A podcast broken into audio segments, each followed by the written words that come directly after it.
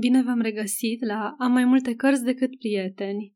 Astăzi vom continua cu capitolul patruzeci și unu din Emma. În această stare febrilă, când se făceau planuri, se nășteau speranțe și se puneau la cale diverse lucruri. Luna iunie sosi la Hartfield. La Highbury nu se petrecu nicio schimbare substanțială. În familia Elton se mai vorbea încă despre vizita familiei Sucking și de modul în care landoul va fi folosit și Jane Fairfax era tot la bunica ei. Și cum întoarcerea familiei Campbell din Irlanda fusese amânată din nou pentru august în loc de iulie, cum se fixase înainte, era probabil că ea va rămâne aici încă două luni încheiate, dacă, desigur, va fi în stare să triumfe asupra bunăvoinței doamnei Elton și să se salveze de la a căpăta prea repede un post extraordinar pe care nu și-l dorea. Domnul Knightley, căruia, din motive numai de el cunoscute, nu-i plăcuse dintr-un început Frank Churchill, ajunsese să-l dezagreze și mai mult. Începu să bănuiască o înșelătorie în curtea pe care acesta i-o făcea Emei. Părea, fără putință de îndoială, că scopul lui era să cucerească pe Emma. Totul dovedea asta. Atenția pe care i-o acorda, aluziile pe care le făcea tatăl său, tăcerea prudentă pe care o păstra mama lui adoptivă. Totul era la unison. Vorbele, purtarea, discreția și indiscreția, toate spuneau același lucru. Dar, în timp ce atâția îl dedicau uh, Emei și Emma îl dona cu generozitate Harrietei, domnul Knightley începu să-l bănuiască de o pornire cam jucăușă către Jane Fairfax. Nu putea pricepe, dar între ei părea să existe o înțelegere. Așa i se părea lui, cel puțin. Părea că o admiră foarte mult. De când observase asta, îl urmărea gândul că toate trebuie să aibă o legătură, deși ar fi dorit să nu cadă în păcatul imaginației fără limite a Emei. Ea nu era de față când i se trezi bănuiala. Cină împreună cu familia de la Randalls și cu Jane la familia Elton și observase o privire, și nu numai una, către domnișoara Fairfax, care, din partea unui admirator al domnișoarei Woodhouse, era cu totul deplasată. Când se afla din nou în tovărășia lor, nu putu să nu-și amintească ceea ce văzuse.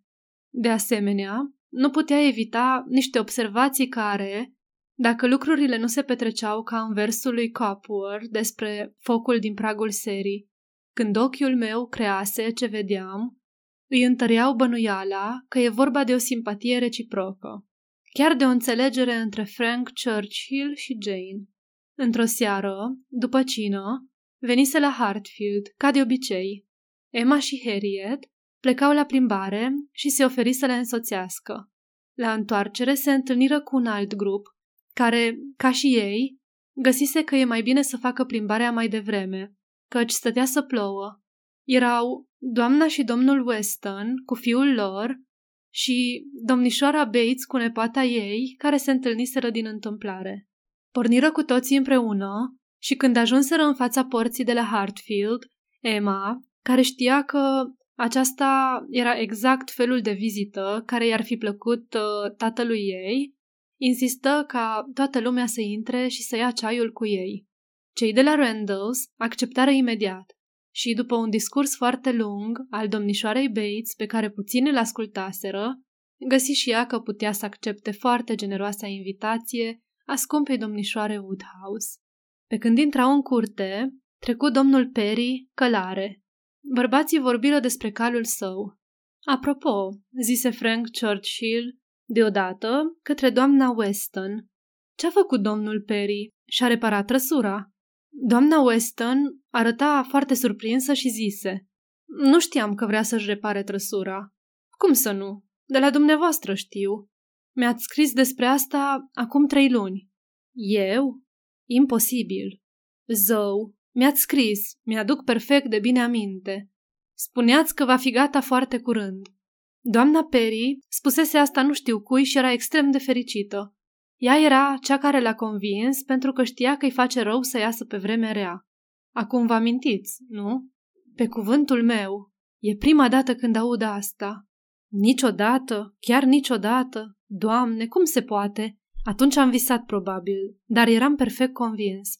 Domnișoară Smith, păreți obosită, veți fi fericită că am ajuns. Ce mai e asta? Despre ce-i vorba? Strigă domnul Weston. Ce-i cu perii și cu trăsura? Își repară perii trăsura, Frank? Bine, poate să-și permită. El ți-a spus, nu-i așa? Nu, tată, răspunse fiul râzând. Se pare că nu mi-a spus nimeni. Foarte ciudat. Eram convins că doamna Weston a menționat asta în una din scrisorile sale către Enscombe, cu multe săptămâni în urmă, cu toate amănuntele, dar dânsa spune că n-a auzit nimic despre asta, desigur. A fost un vis. Nu, sunt un mare visător. Visez despre toată lumea din Highbury când sunt plecat și când termin cu prietenii mai apropiați, trec la domnul și doamna Perry. E totuși ciudat, zise tatăl său, să visezi un vis atât de coerent despre niște oameni la care probabil nu te gândești foarte mult când ești la Enscombe. Perry să-și repare trăsura și încă după ce l-a convins soția, din grijă pentru sănătatea lui, exact cum se va întâmpla în realitate, fără îndoială peste câtva timp. Ai visat numai ceva mai devreme. Ce adevărate sunt uneori visele și alteori sunt pline de absurdități. Ei, Frank, visul ăsta arată că te gândești mult la Highbury când ești plecat. Emma, și tu visezi mult, cred. Emma nu auzea. Se grăbise să ajungă înaintea musafirilor ca să-i anunțe tatălui ei venirea lor și nu putea fi ajunsă din urmă de aluziile domnului Weston. Ei, dar e adevărat, strigă dom- domnișoara Bates, care încerca în zadar să se facă auzită de două minute. Dacă ar fi să vorbim de asta, nu se poate nega că domnul Frank Churchill ar fi putut, nu vreau să spun că n-a visat, sunt sigură că uneori și eu visez lucrurile cele mai ciudate din lume, dar, dacă e să spun, trebuie să vă aduc la cunoștință că domnul Perry a avut de gând astă primăvară, pentru că doamna Perry a pomenit despre asta mamei și știa și familia Cole. Dar era secret, nimeni nu mai știa și n-a ținut decât trei zile. Doamna Perry voia foarte mult să aibă și el trăsură și a venit foarte bine dispusă la mama într-o dimineață, pentru că credea că a reușit să-l convingă. Jane, nu-ți aduci aminte, cum mi-a spus bunica, de îndată ce am ajuns acasă? Nu mai știu unde fusesem. A, mi se pare că la Randall's. Doamna Perry a ținut întotdeauna foarte mult la mama și zău, nu știu cine nu ține la dânsa. Și a spus așa, în secret, desigur, n-avea nimic împotrivă să ne spună și nouă, dar să nu ajungă mai departe. Și de atunci până azi n-am pomenit nimănui din câte știu. Dar, Dumnezeu știe, nu pot să bag mâna în foc că n-am făcut vreo aluzie, pentru că pe mine mă cam ia gura pe dinainte. Vorbesc cam mult de felul meu, cam mult, zău așa, și din când în când îmi mai scapă câte un lucru care n-ar trebui. Eu nu sunt ca Jane, aș vrea să pot fi și eu așa. Sunt sigură că ea n-ar spune nimănui un lucru, oricât de mărunt, dar unde e? Oh, în spate. Mi-aduc aminte perfect cum a venit doamna Perry, extraordinar vis, zău. Tocmai intrau în hol. Ochii domnului Knightley o luaseră înaintea domnișoarei Bates, în direcția Janei. De la fața lui Frank Churchill, pe care se citea o încurcătură mascată de un râs înăbușit, i se întoarse involuntar spre ea, dar ea rămăsese într-adevăr mult în urmă și era ocupată cu șalul. Domnul Weston intrase. Ceilalți doi domni așteptau în cadrul ușii să o lase să treacă. Domnul Knightley simțea că Frank Churchill era hotărât să-i prindă privirea Janei. Se uita fix la ea, dar în zadar. Jane trecu printre ei și intră în hol, fără a le arunca nicio privire. Nu mai era timp pentru o altă remarcă sau explicație. Visul trebuia luat drept bun și domnul Knightley trebuia să-și ia locul împreună cu ceilalți în jurul mesei mari, rotunde, după ultima modă pe care Emma o introduse la Hartfield și pe care nimeni, în afară de Emma, n-ar fi avut forța să o așeze acolo și să-l convingă pe tatăl ei să folosească în locul micii mese Pembroke, pe care timp de patruzeci de ani se înghesuise zilnic la dejun. se servi ceaiul, spre plăcerea tuturor. Nimeni nu părea grăbit să plece. Domnișoară Woodhouse, zise Frank Churchill, după ce cercetase o măsuță din spatele lui, pe care o putea atinge cu mâna. Nepoței dumitale și-au strâns alfabetele, cutia cu litere? Parcă acolo era de obicei. Unde e? Seara asta e așa de plicticoasă, parcă ar fi iarnă, nu vară. Ne-am distrat foarte bine cu literele într-o dimineață. Aș vrea să ne mai jucăm.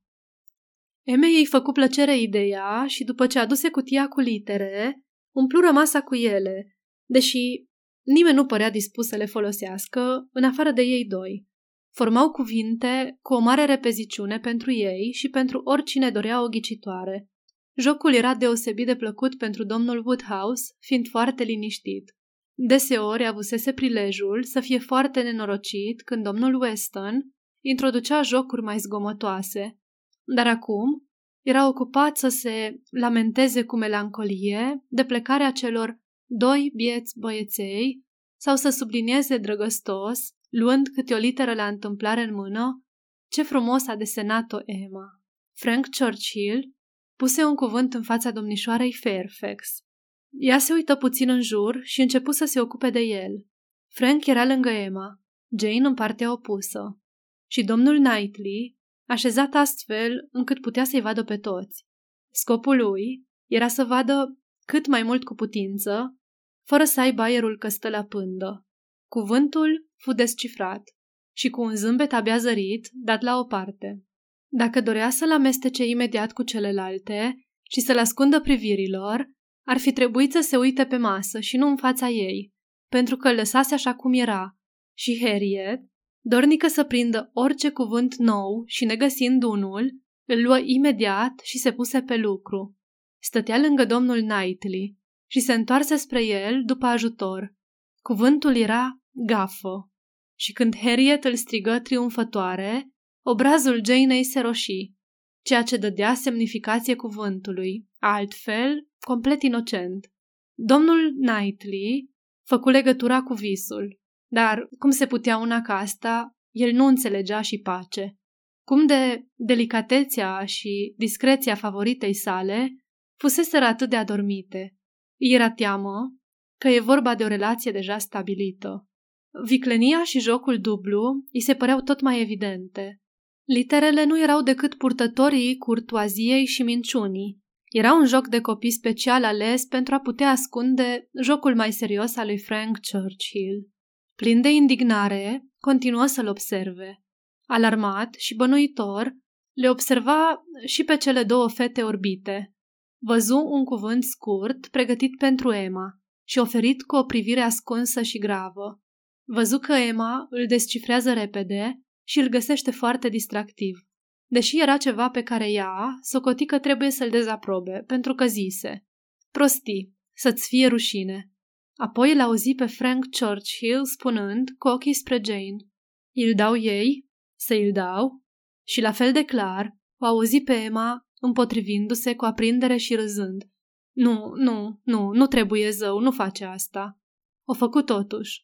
Acest tânăr elegant, care părea să iubească fără sentiment și să se recomande celorlalți, fără umbră de rușine, înmână imediat cuvântul domnișoarei Fairfax și cu o politețe deosebit de calmă îi invită imediat să-l studieze. Din curiozitate excesivă, să știe ce cuvânt poate fi acela, domnul Knightley căuta să prindă orice moment să-și arunce ochii într-acolo și, în curând, reuși să descifreze cuvântul Dixon. Jane Fairfax păru să-l descifreze în același timp și era evident că ea înțelegea mai bine sensul ascuns, nedeclarat, al celor cinci litere astfel aranjate. Era evident că nu-i făcea plăcere.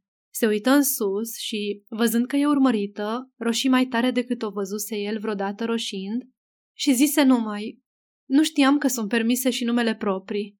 Apoi împinse literele la o parte, arătând furioasă, chiar și decisă să nu mai studieze niciun cuvânt care îi se oferea. Își întoarse fața la cei care o atacaseră și se uită spre mătușa ei. A, foarte adevărat, draga mea!" strigă aceasta, deși Jane nu spusese nimic. Tocmai asta voiam să spun și eu. E timpul să plecăm, zău. S-a înserat de tot și probabil că bunica ne caută.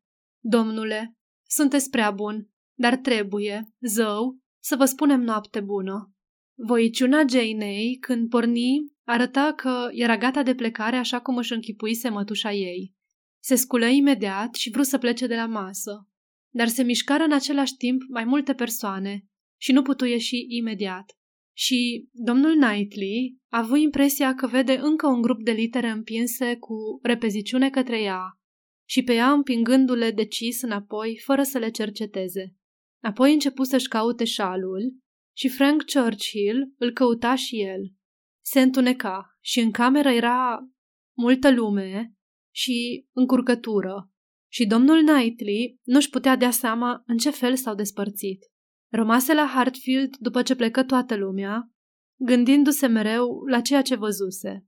Era atât de preocupat încât, atunci când lumânările se aprinseră și putea să vadă mai bine, decise că trebuie, neapărat, ca prieten, ca prieten îngrijorat de soarta ei, să-i atragă atenția Emei, să o întrebe ceva. Nu putea să o vadă astfel primejduită, fără să încerce să o salveze. Era de datoria lui. Îmi dai voie, Emma? Poți să te întreb, zise el, ce era atât de amuzant, ce înțepătură conținea ultimul cuvânt pe care l-ai descifrat tu și domnișoara Fairfax? Am văzut cuvântul și sunt extrem de curios să aflu ce poate să o distreze așa de mult pe una și să o amărască pe cealaltă. Emma era teribil de încurcată. Nu putea să-i dea explicația cea adevărată, pentru că, deși bănuielile ei nu fuseseră deloc risipite, îi era rușine că le împărtășise cuiva. Ah, strigă ea, vădit stânjenită, nu înseamnă nimic. E așa, o glumă între noi. Glumă mi se pare că e numai pentru tine și domnul Churchill. Sperase că ea va mai vorbi, dar nu, tăcea. Găsi repede ceva de făcut ca să nu fie nevoită să mai zică ceva. El începu să se îndoiască. O mulțime de lucruri rele îi treceau prin minte. Se amestecase fără niciun rost. Încurcătura Emei și recunoașterea inf- infidelității părea să fie dovada că e vorba de o afecțiune. Totuși, va vorbi. Îi datora riscul de a se amesteca nepoftit. Ținea mai mult la binele ei. Era mai bine să înfrunte orice decât să-și amintească mai târziu că a fost nepăsător într-o asemenea situație. Draga mea, Emma, zise el în cele din urmă, cu cea mai sinceră blândețe, ai impresia că ai înțeles perfect în măsura în care domnul și domnișoara despre care vorbesc se cunosc? Domnul Frank Churchill și domnișoara Fairfax? Oh, da, perfect. De ce te îndoiești? Nu ți s-a părut niciodată că el o admiră pe ea sau că ea îl admiră pe el? Niciodată, niciodată, țipă ea cu aprindere. Niciodată, nici o clipă nu mi-a venit o asemenea idee. Dar cum destrece prin cap dumitale așa ceva? În ultima vreme, mi s-a părut că văd semnele unei iubiri între ei, priviri care spun multe și care nu-s pentru alții. Ah, mă amuz foarte mult! Sunt încântată că ai hotărât să-ți lași imaginația să colinde în voie, dar nu prea merge. Îmi pare rău că trebuie să-ți frânezi primul avânt, dar zău, nu merge. Nu se admiră deloc. Și te asigur, aparențele care te-au înșelat pe dumneata s-au produs din cauza unor împrejurări speciale, din niște sentimente de cu totul altă natură. E imposibil de explicat exact. E vorba de mai multe prostii, dar ceea ce pot să spun, ceea ce nu e o prostie, e că sunt cât se poate de departe de a se plăcea sau iubi unul pe celălalt. Adică, din partea ei presupun, dar din partea lui sunt sigură. Răspund de indiferența lui. Vorbea cu atâta încredere încât zdruncină convingerea domnului Knightley și cu atâta satisfacție încât îl făcu să tacă. Era foarte veselă și ar fi prelungit conversația dorind să afle amănuntele bănuielilor lui, să audă descrierea fiecărei priviri și unde și cum se petrecuseră toate, ceea ce o distra enorm. Dar el nu era la fel de vesel. Își dădea seama că nu-i poate fi de folos și sentimentele lui erau profund rănite ca să mai vorbească și ca să nu se înfurie și mai tare din cauza focului, care datorită obiceiurilor prudente ale domnului Woodhouse ardea în fiecare seară, indiferent de anotimp, plecă în grabă și se duse acasă, în răcoarea și singurătatea de la Donwell Abbey.